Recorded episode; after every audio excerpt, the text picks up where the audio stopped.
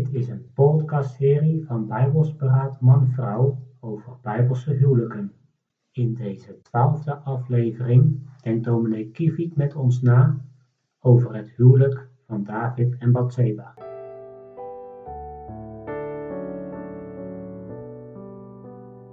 Deze podcast betreft het huwelijk van David en Bathseba. We lezen eerst enkele versen uit Psalm 51. Een psalm van David voor de opperzangmeester. Toen de profeet Nathan tot hem was gekomen, nadat hij tot Bathseba was ingegaan. Wees mij genadig, o God, naar uw goede tierenheid. Delg mijn overtreding uit naar de grootheid uwer barmhartigheden. Was mij wel van mijn ongerechtigheid en reinig mij van mijn zonde. Want ik ken mijn overtredingen en mijn zonde is steeds voor mij. Tegen u, u alleen heb ik gezondigd en gedaan wat kwaad was in uw ogen, opdat gij rechtvaardig zijt in uw spreken en rein zijt in uw richten. Verberg uw aangezicht van mijn zonden en delg uit al mijn ongerechtigheden. Schep mij een rein hart, o God, en vernieuw in mijn binnenste van mij een vaste geest. Verwerp mij niet van uw aangezicht en neem uw heilige geest niet van mij.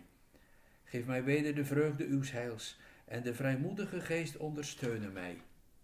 Zo zal ik de overtreders uw wegen leren en de zondaars zullen zich tot u bekeren. Verlos mij van bloedschulden, o God, gij God mijn heils, zo zal mijn tong uw gerechtigheid vrolijk roemen. Tot zover Psalm 51. Het is een aandoenlijk verhaal van de profeet Nathan aan het hof van David. Het gaat over twee mannen. Ze woonden in één en dezelfde stad, koning. De een was arm, de ander rijk. De laatste was de bezitter van veel vee, schapen en runderen. Dat was in tegenstelling tot die arme man. Die had maar één lam. Hij had het lief.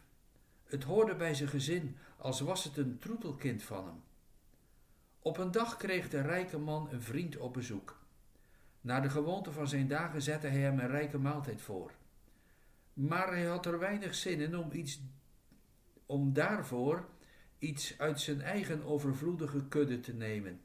Hij wist iets beters. Hij stal het lam van de arme man en gebruikte het om zichzelf en zijn bezoek ermee te dienen. Wel, koning David, wat vindt u van zo'n manier van doen? De koning reageert op een manier die niet voor tweeërlei uitleg vatbaar is. Die man is een kind des doods, aldus de reactie van David, en hij bekrachtigt zijn oordeel met een eed, zo waar de Heere leeft. We weten het antwoord van de profeet Nathan. Het klinkt als een zweepslag. Het komt aan als een dolksteek. David, die man, dat bent u zelf. En zo was het ook. David was al een flink aantal jaren koning in Jeruzalem. Een machtig en invloedrijke man was hij. Dat bleek op veel manieren. Onder meer in het feit dat hij in het bezit van veel vrouwen was. Michal, de dochter van de eerdere koning Saul, was zijn echtgenote. Hij had haar gekregen toen hij de Filistijnse zwaargewicht Goliath in de kracht van de Heere verslagen had en het volk daarmee van een nederlaag had gered. Michal, maar een gelukkig huwelijk was dat nooit geworden. Hij had bij haar ook geen kinderen. Was het om die reden dat David er andere vrouwen bijnam? Dat zal zeker niet de enige reden zijn geweest. Een mix van machtsvertoon en zinnelijke begeerte zal daarbij zeker een rol hebben gespeeld. Alleen al in de korte periode dat David koning in Hebron was, nam hij nog eens zes vrouwen. Ahinoam uit Israël, Abigail, de vrouw van Nabal, Maaga, dochter van de koning van Gezer, verder nog Hagit, Abitai en Egla. Bij hen verwekte hij een hele serie van zonen. Als David eenmaal koning in Jeruzalem is, zo lezen we in 2 Samuel 5, neemt hij er nog vrouwen en bijvrouwen uit Jeruzalem bij. En ook nu weer, hem werden zonen en dochters geboren. Deze David kan dus zeker wel getypeerd worden als degene die in Nathans verhaal die rijke man is, bedeeld met veel van wat zijn hart begeert. en die ook tot zich neemt wat zijn onzuivere hart begeert. O jawel, we kennen de koning David als de man naar Gods hart. David, liefelijk in psalmen. David die het beleed, de Heere is mijn herder. David die erkende dat hij ten diepste maar één ding van de Heere begeerde, namelijk dat hij al de dagen van zijn leven zou verkeren in het huis van de Heere. David die in de diepste en donkerste uren van zijn leven zich sterkt in de Heere zijn God. Ja, dat was David, voorwerp van Gods genade. Maar dezezelfde David leren we in de Heilige Schrift ook kennen als een die ook nog oude mens was. Niet om hem daarmee te verontschuldigen, wel om onder ogen te zien dat het woord van God, dat ook deze aspecten van Davids leven niet ongenoemd laat, een door en door eerlijk boek is. We lezen het begin van 2 Samuel 11. Het geschiedde met de wederkomst van het jaar, ten tijde als de koningen erop uittrekken, ten strijde, dat David Joab, zijn legeroverste, en heel Israël heen zond, dat ze het volk van de Ammonieten zouden bestrijden en de hoofdstad Rabba zouden belegeren. Maar David bleef in Jeruzalem. De koning gaat dus dit keer niet mee. Dat is anders dan voorheen. Juist van David was bekend dat hij een geducht en moedig strijder was. Maar nu dus even niet.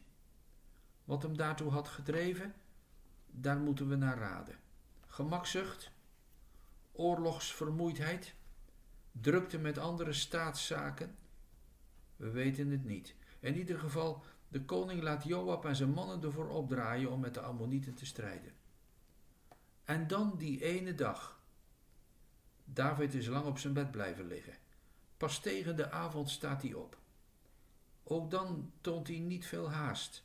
Hij wandelt wat op het platte dak van zijn paleis. We krijgen de indruk dat David niet veel werk maakte van het actief dienen van de Heere. In zijn verhouding tot de Heere lijkt het er een en ander mis te zijn. In geestelijk opzicht is hij ingezonken. En dat is heel riskant. Want altijd ligt er een vijand op de loer die graag door de bressen in de muur naar binnen sluipt en zijn verleidende werk doet.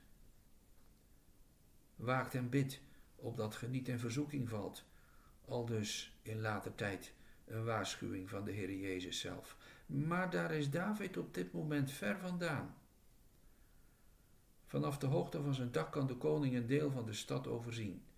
En daar, in de avondschemering, ziet hij iets wat zijn hart sneller doet kloppen. Een vrouw die daar in het halfduister een bad neemt. Waarschijnlijk zal het het verplichte reinigingsritueel zijn, uit te voeren na een menstruatie. Het moest plaatsvinden volgens de Joodse reinigingswetten en wel op de achtste dag aan het einde daarvan. In een zogenaamd mikwa, een ruimte bovenop het huis. Een badende vrouw dus. En wat voor een vrouw. Ze ziet er prachtig uit. Dat is Davids zwakke kant. Hij houdt van vrouwen, van mooie vrouwen. Hij kan zijn ogen niet van haar afhouden. Hij roept een knecht en laat de vrouw naar zich toe halen. Hij weet inmiddels al dat ze Bathseba heet en dat ze getrouwd is. Maar dat weerhoudt de koning niet. Hij heeft haar gezien en hij wil haar hebben. Als Bathseba bij hem komt, vraagt David haar bij hem te blijven. Bathseba weigert niet, als ze dat al gekund had. Hoe dan ook, ze deelt het bed met de koning alsof ze zijn wettige vrouw is. Maar dat is ze niet. Ze is de vrouw van Uria, de Hethiet, een trouwe soldaat uit zijn eigen leger, die op ditzelfde moment zijn leven in de waagschaal zet voor zijn koning. David en Bathseba. Hij heeft haar zich onwettig toegeëigend en met stuitend en grensoverschrijdend gedrag haar in dat uur tot zijn bezit gemaakt. Een enkele week later blijkt Bathseba van David zwanger te zijn. Bathseba, wat een mooie naam had haar vader Eliam haar ooit gegeven. Haar naam betekent dochter van de eed. In haar naam verwees ze dus naar de deugd van de trouw. naar het geven van een belofte om die ook gestand te doen. En nu was juist zij met haar mooie naam voorwerp van de snoodste en gruwelijkste ontrouw. Want we kennen het vervolg van de geschiedenis. David manipuleert de dingen zo dat zijn zonde koste wat kost onder de dekmantel moet blijven. En is schroomt niet om dat te bewerkstelligen ten koste van het leven van die trouwe Uria. We lezen in de laatste verse van 2 Samuel 11. Als nu de huisvrouw van Uria hoorde dat haar man Uria dood was, zo droeg ze leed over haar heer. En als de rouw was overgegaan, zond David heen en nam haar in zijn huis, en ze werd hem ter vrouw en baarde hem een zoon. Doch deze zaak die David gedaan had, was kwaad in de ogen van de Heere. De boodschap van Nathan was ervoor nodig om David tot inkeer te brengen, zodat hij ging inzien en beleiden dat hij zwaar gezondigd had. Davids oprechte getuigenis is ons overgeleverd in de psalmen 32 en 51. Uit deze laatste hebben we zojuist iets gelezen. Jawel, de Heere vergaf hem zijn zonde. Davids schuld was uit Gods boek weggedaan. Hij zou niet sterven. Maar de koning had een verschrikkelijke oorzaak van lastering gegeven. En daarom moest er een voorbeeld gesteld worden, opdat iedereen zou weten: Gods volk zondigt niet goedkoop. Nathan spaart de koning David niet. In naam van de Heere zegt hij hem: Waarom hebt ge het woord des Heeren veracht, doende wat kwaad is in zijn ogen? Gij hebt Uria de Hethiet met het zwaard verslagen en zijn huisvrouw hebt gij u ter vrouw genomen en hem hebt ge met het zwaard gedood. Nu dan, het zwaard zal van uw huis niet afwijken tot in eeuwigheid. Daarom dat ge mij veracht hebt en de huisvrouw van Uria de Hethiet genomen hebt, dat zij u ter vrouw zij. Het zwaard zal van uw huis niet wijken. De dreiging van de dood zal er voortaan voortdurend zijn. Onder deze doen heeft het huwelijk van David met Bathseba sindsdien gestaan. En niet alleen zijn huwelijk, maar heel de geschiedenis van David en zelfs van zijn nageslacht. De Heere laat ons mensen niet straffeloos zondigen, ook zijn liefste kinderen niet, ook David niet. Ik beperk me tot dit huwelijk van David met Bathseba. Het kindje dat Bathseba David baart, blijkt ongeneeslijk ziek. Vader David worstelt bij de Heere om zijn genezing, maar na zeven dagen sterft het kind. Verwekt uit ongeoorloofde en ongetemde lust, moet dit kleine kind de zonde van zijn vader en moeder dragen. Maar de Heere verzacht voor die ouders het leed. Davids beleidenis van hoop. Hij zal tot mij niet wederkomen, maar ik zal wel tot hem gaan. Tegen het einde van Davids regeerperiode moet David en met hem zijn vrouw Bathseba het meemaken dat er door verschillende zoons geprobeerd wordt de troon van David te bezetten. Eerst Absalom, die op een dramatische wijze aan het einde van zijn leven komt.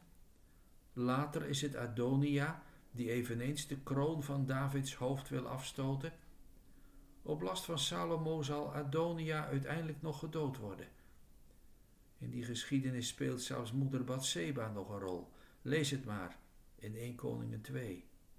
Het zwaard zal van uw huis niet wijken. Wat is er al met al te zeggen van Davids verbintenis met Bathseba? Die is begonnen op een ongeordende manier. De Heere heeft het bezocht. Zo mijn kinderen ooit mijn zuivere wet verlaten, zo het rechtsnoer van mijn wet en regeling niet kan baten, zo ze ontheiligen wat ik heb voorgeschreven, dan mogen ze gewis voor mijn straffen beven. Let erop, die God leeft nog.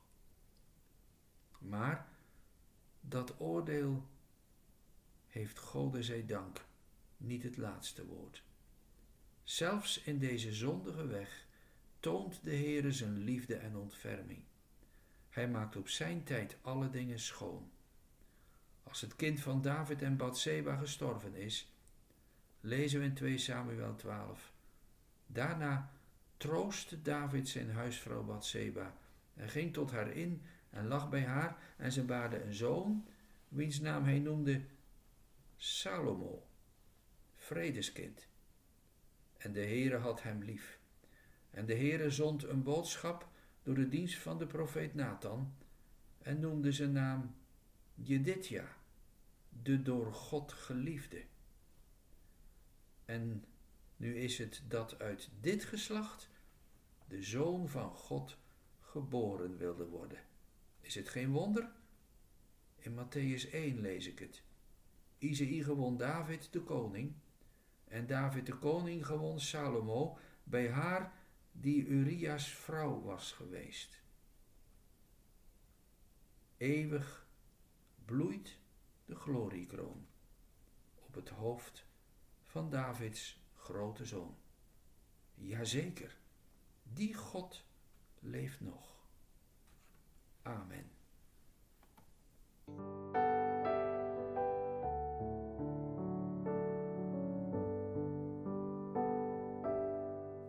U hoorde de elfde aflevering van de podcastserie over Bijbelse huwelijken. Hierin werd gesproken over het huwelijk van David met Bathseba. In de volgende aflevering spreekt broeder Kees over Salomo en zijn vrouwen. Voor nu, dank voor het luisteren.